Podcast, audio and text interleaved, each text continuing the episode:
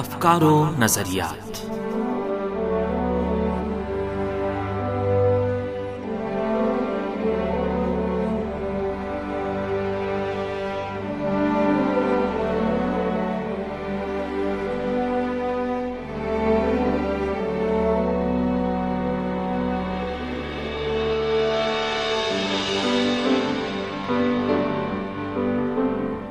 سامعین، امریکہ میں اسلامی فوبیا کی مناسبت سے خصوصی پروگرام لے کر حاضر خدمت ہیں. عباس سید کا سلام قبول فرمائیں. سامعین، آج کے پروگرام میں امریکی ایوان نمائندگان کے ایک ریپبلکن رکن کے اسلام مخالف ریمارکس اور امریکہ میں اسلامو فوبیا میں روز بروز اضافے کے تناظر میں گفتگو کریں گے. امید ہے ہمارا آج کا یہ پروگرام بھی آپ کو پسند آئے گا.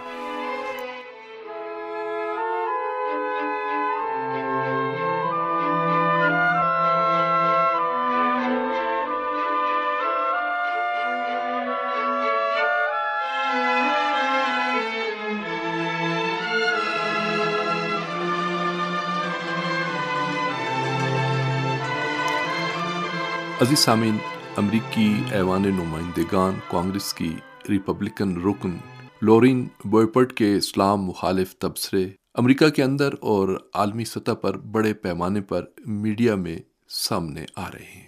لورین بوئپرٹ نے ایک تقریر میں کہا تھا کہ جب وہ رکن کانگریس مسلمان الہان عمر کے ساتھ کانگریس کی عمارت کی لفٹ میں تھیں تو انہوں نے کانگریس میں تعینات ایک پولیس افسر کو لفٹ کی طرف بھاگتے ہوئے دیکھا.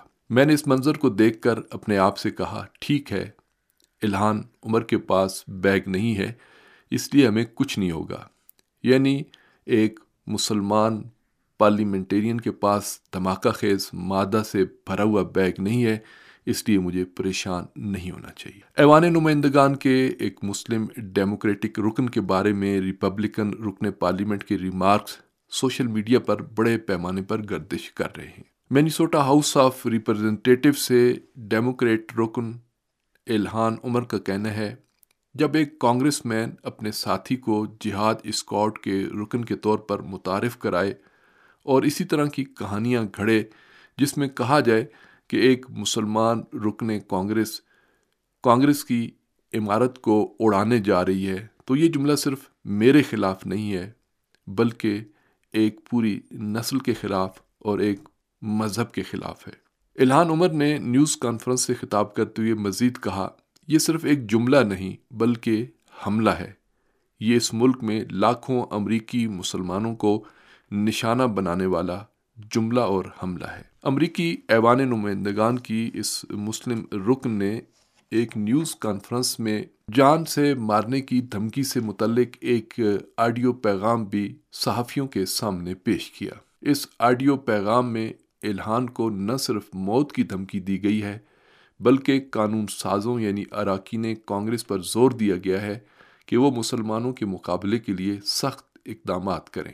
الہان عمر کانگریس کے چند مسلمان اراکین میں سے ایک ہیں جن پر کانگریس میں اسلام مخالف اور کچھ ریپبلکنز نے بار بار حملے کیے ہیں. جس ریاست سے الہان عمر کا تعلق ہے ان کے حکام کا خیال ہے کہ اس طرح کے جملے الہان عمر کی موت کے خطرے کو بڑھانے کا ایک بڑا عنصر ثابت ہو سکتے ہیں. الہان عمر نے ایک اور آڈیو پیغام بھی نشر کیا ہے جو توہین سے بھرا ہوا تھا، جس میں نسلی توہین کے علاوہ الہان عمر کو اس کا سر قلم کرنے کی دھمکی دی گئی تھی.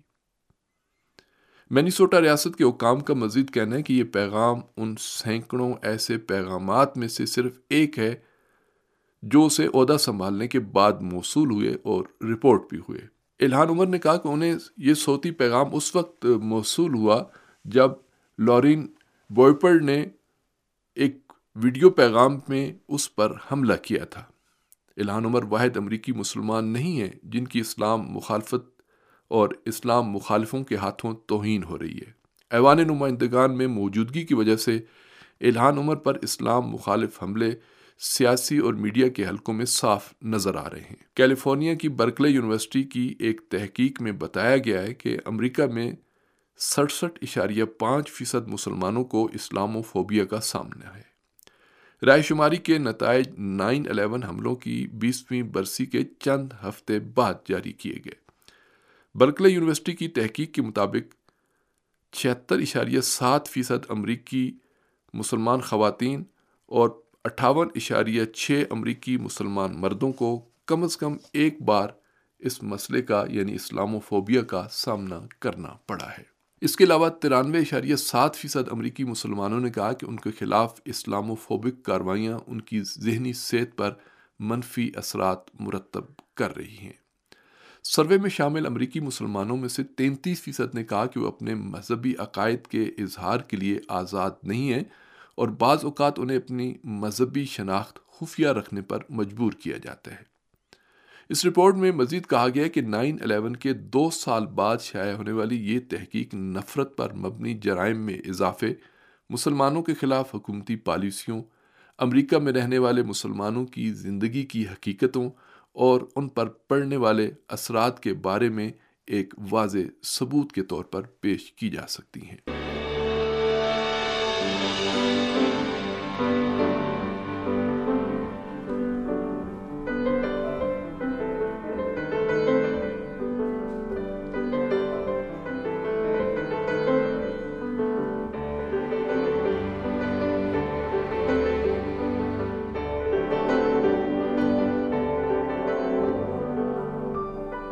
امریکن انسٹیٹیوٹ آف گلوبل کے پروگرام ڈائریکٹر صدیق شیخ نے کہا ہے کہ یہ اس بات کی طرف اشارہ ہے کہ یہاں تک کہ اگر کسی مسلمان کو براہ راست اسلامو فوبک فعل کا نشانہ نہ بنایا گیا ہو، تب بھی نائن الیون کے حملوں کے بعد امریکی میڈیا اور ثقافت میں اسلامو فوبیا کی موجودگی نے ایک ایسا ماحول پیدا کر دیا ہے جس میں مسلمان مظلوم، انصاف کے طالب یا امتیازی سلوک محسوس کر رہے ہیں۔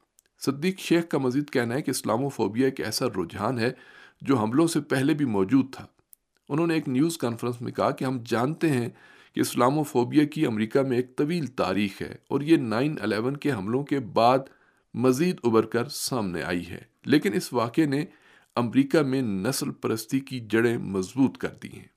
اگرچہ ایف بی آئی کے جاری کردہ اعداد و شمار سے پتہ چلتا ہے کہ پچھلے کچھ برسوں میں مسلمانوں کے خلاف نفرت پر مبنی جرائم میں کمی آئی ہے، لیکن انسانی حقوق کی تنظیموں نے اس جائزے کو مسترد کرتے ہوئے کہا ہے کہ حال ہی میں اسلامو فوبیا کے واقعات میں اضافہ ہوا ہے۔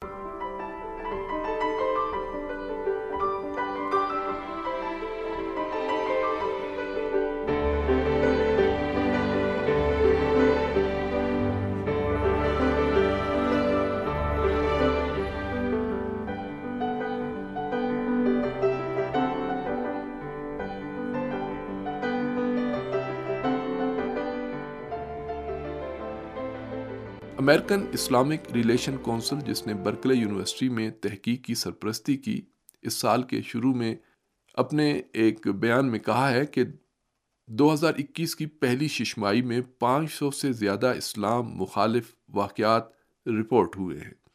انسٹیٹیوٹ فار گلوبل جسٹس کی ایک محقق باسیما سینس مور نے کہا ہے، اس تحقیق کے بارے میں جو بات خاص طور پر دلچسپ تھی وہ یہ ہے کہ ہم واقعی اسلامو فوبیا کے پھیلاؤ کا تعین کرنے میں کامیاب ہو گئے ہیں، جو کہ واقعی ایک مایوس کن اقدام ہے۔ امریکہ میں ٹرمپ کے چار سالہ دور صدارت میں اسلامو فوبیا عروج پر تھا۔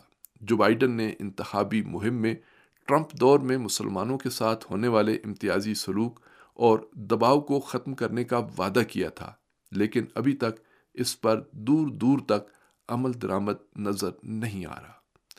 جو بائیڈن نے اپنی انتخابی مہم کے دوران مسلمانوں کو بتایا کہ ہم جانتے ہیں کہ ٹرمپ اور ان کی انتظامیہ نے ہمیشہ امریکی مسلمانوں پر حملے کیے ہیں۔ امریکہ میں سفری پابندی کی وجہ سے مسلم کمیونٹی نے رنگین فام لوگوں کے خلاف ٹرمپ کی دشمنی کو سب سے پہلے محسوس کیا۔ ہم نے اپنے ملک میں نفرت انگیز پالیسیوں کا نتیجہ دیکھا ہے اور اس کا نتیجہ اسلامو فوبیا اور مسلمانوں کے خلاف مختلف واقعات کی صورت میں نکلا ہے۔ امریکہ کے مختلف اسکولوں میں بچوں کو غنڈہ گردی کا نشانہ بنایا جا رہا ہے اور نفرت پر مبنی جرائم میں تیزی آئی ہے۔ جو بائیڈن نے اپنے انتخابی وعدوں کے باوجود تقریباً ایک سال اقتدار میں رہنے کے بعد بھی امریکہ میں اسلام مخالف اور مذہبی امتیاز کی سطح کو کم کرنے کی کوئی نمایاں کوشش نہیں کی۔ معروف سروے کے ادارے پیو کے ایک نئے سروے سے پتہ چلتا ہے کہ بیاسی فیصد امریکیوں کا کہنا ہے کہ مسلمانوں کے ساتھ امتیازی سلوک کیا جاتا ہے۔ بہت سے امریکی مسلمانوں کو لگتا ہے کہ انہیں ایک ایسے جرم کی سزا دی جا رہی ہے جس کا انہوں نے نہ تو ارتکاب کیا ہے اور نہ ہی اس جرم کی حمایت کی ہے۔ ان لوگوں میں سے ایک رووا رومن نامی لڑکی ہے جو دو ہزار ایک میں امریکہ میں اس وقت داخل ہوئی جب وہ صرف آٹھ سال کی تھی، اور اس کا خواب تھا کہ وہ امریکہ میں بڑے ہو کر اپنے لیے اچھی زندگی گزارے گی، لیکن یہ خواب ڈرامنے خواب میں بدل گیا۔ رووا رومن کا کہنا ہے کہ وہ اب سخت غصے اور پریشانی اور پشیمانی کی حالت میں ہے کہ اس کو اس کا بچپن کیسے ملے گا۔ انہوں نے کہا کہ میں ایک بچی تھی جو بہتر زندگی گزارنا چاہتی تھی، لیکن اچانک میں دنیا بھر کے ایک ارب سے زائد مسلمانوں کی سفیر بن گئی۔ نائن الیون کے بعد کے برسوں میں مغربی دنیا میں اسلاموفوبیا اور اسلام دشمنی میں نمایاں اضافہ ہوا، اور بہت سے مغربی سیاسی کارکنوں اور ذرائع ابلاغ نے نائن الیون کے حملوں کو اسلاموفوبیا کو فروغ دینے کے لیے ایک آلے کے طور پر بھی استعمال کیا۔ American Muslim civil rights and protection organization نے بھی اپنی سالانہ رپورٹ میں امریکی مسلمانوں کے خلاف امتیازی سلوک اور ہراساں کرنے میں اضافے کی اطلاع دی ہے۔ امریکہ میں اسلاموفوبیا اور مسلمانوں کو ہراساں کرنے کے مختلف واقعات آئے روز پیش آتے رہتے ہیں، لیکن یہ وہ ملک ہے جو بظاہر انسانی حقوق اور جمہوریت کے بلند بانگ دعوے کرتا ہے، لیکن امریکہ میں مسلمانوں کی جو صورتحال ہے وہ ہر روز بد سے بدتر ہوتی جا رہی ہے۔ اور سامنے اسی کے ساتھ ہی آج کا پروگرام اپنے اختتام کو پہنچا۔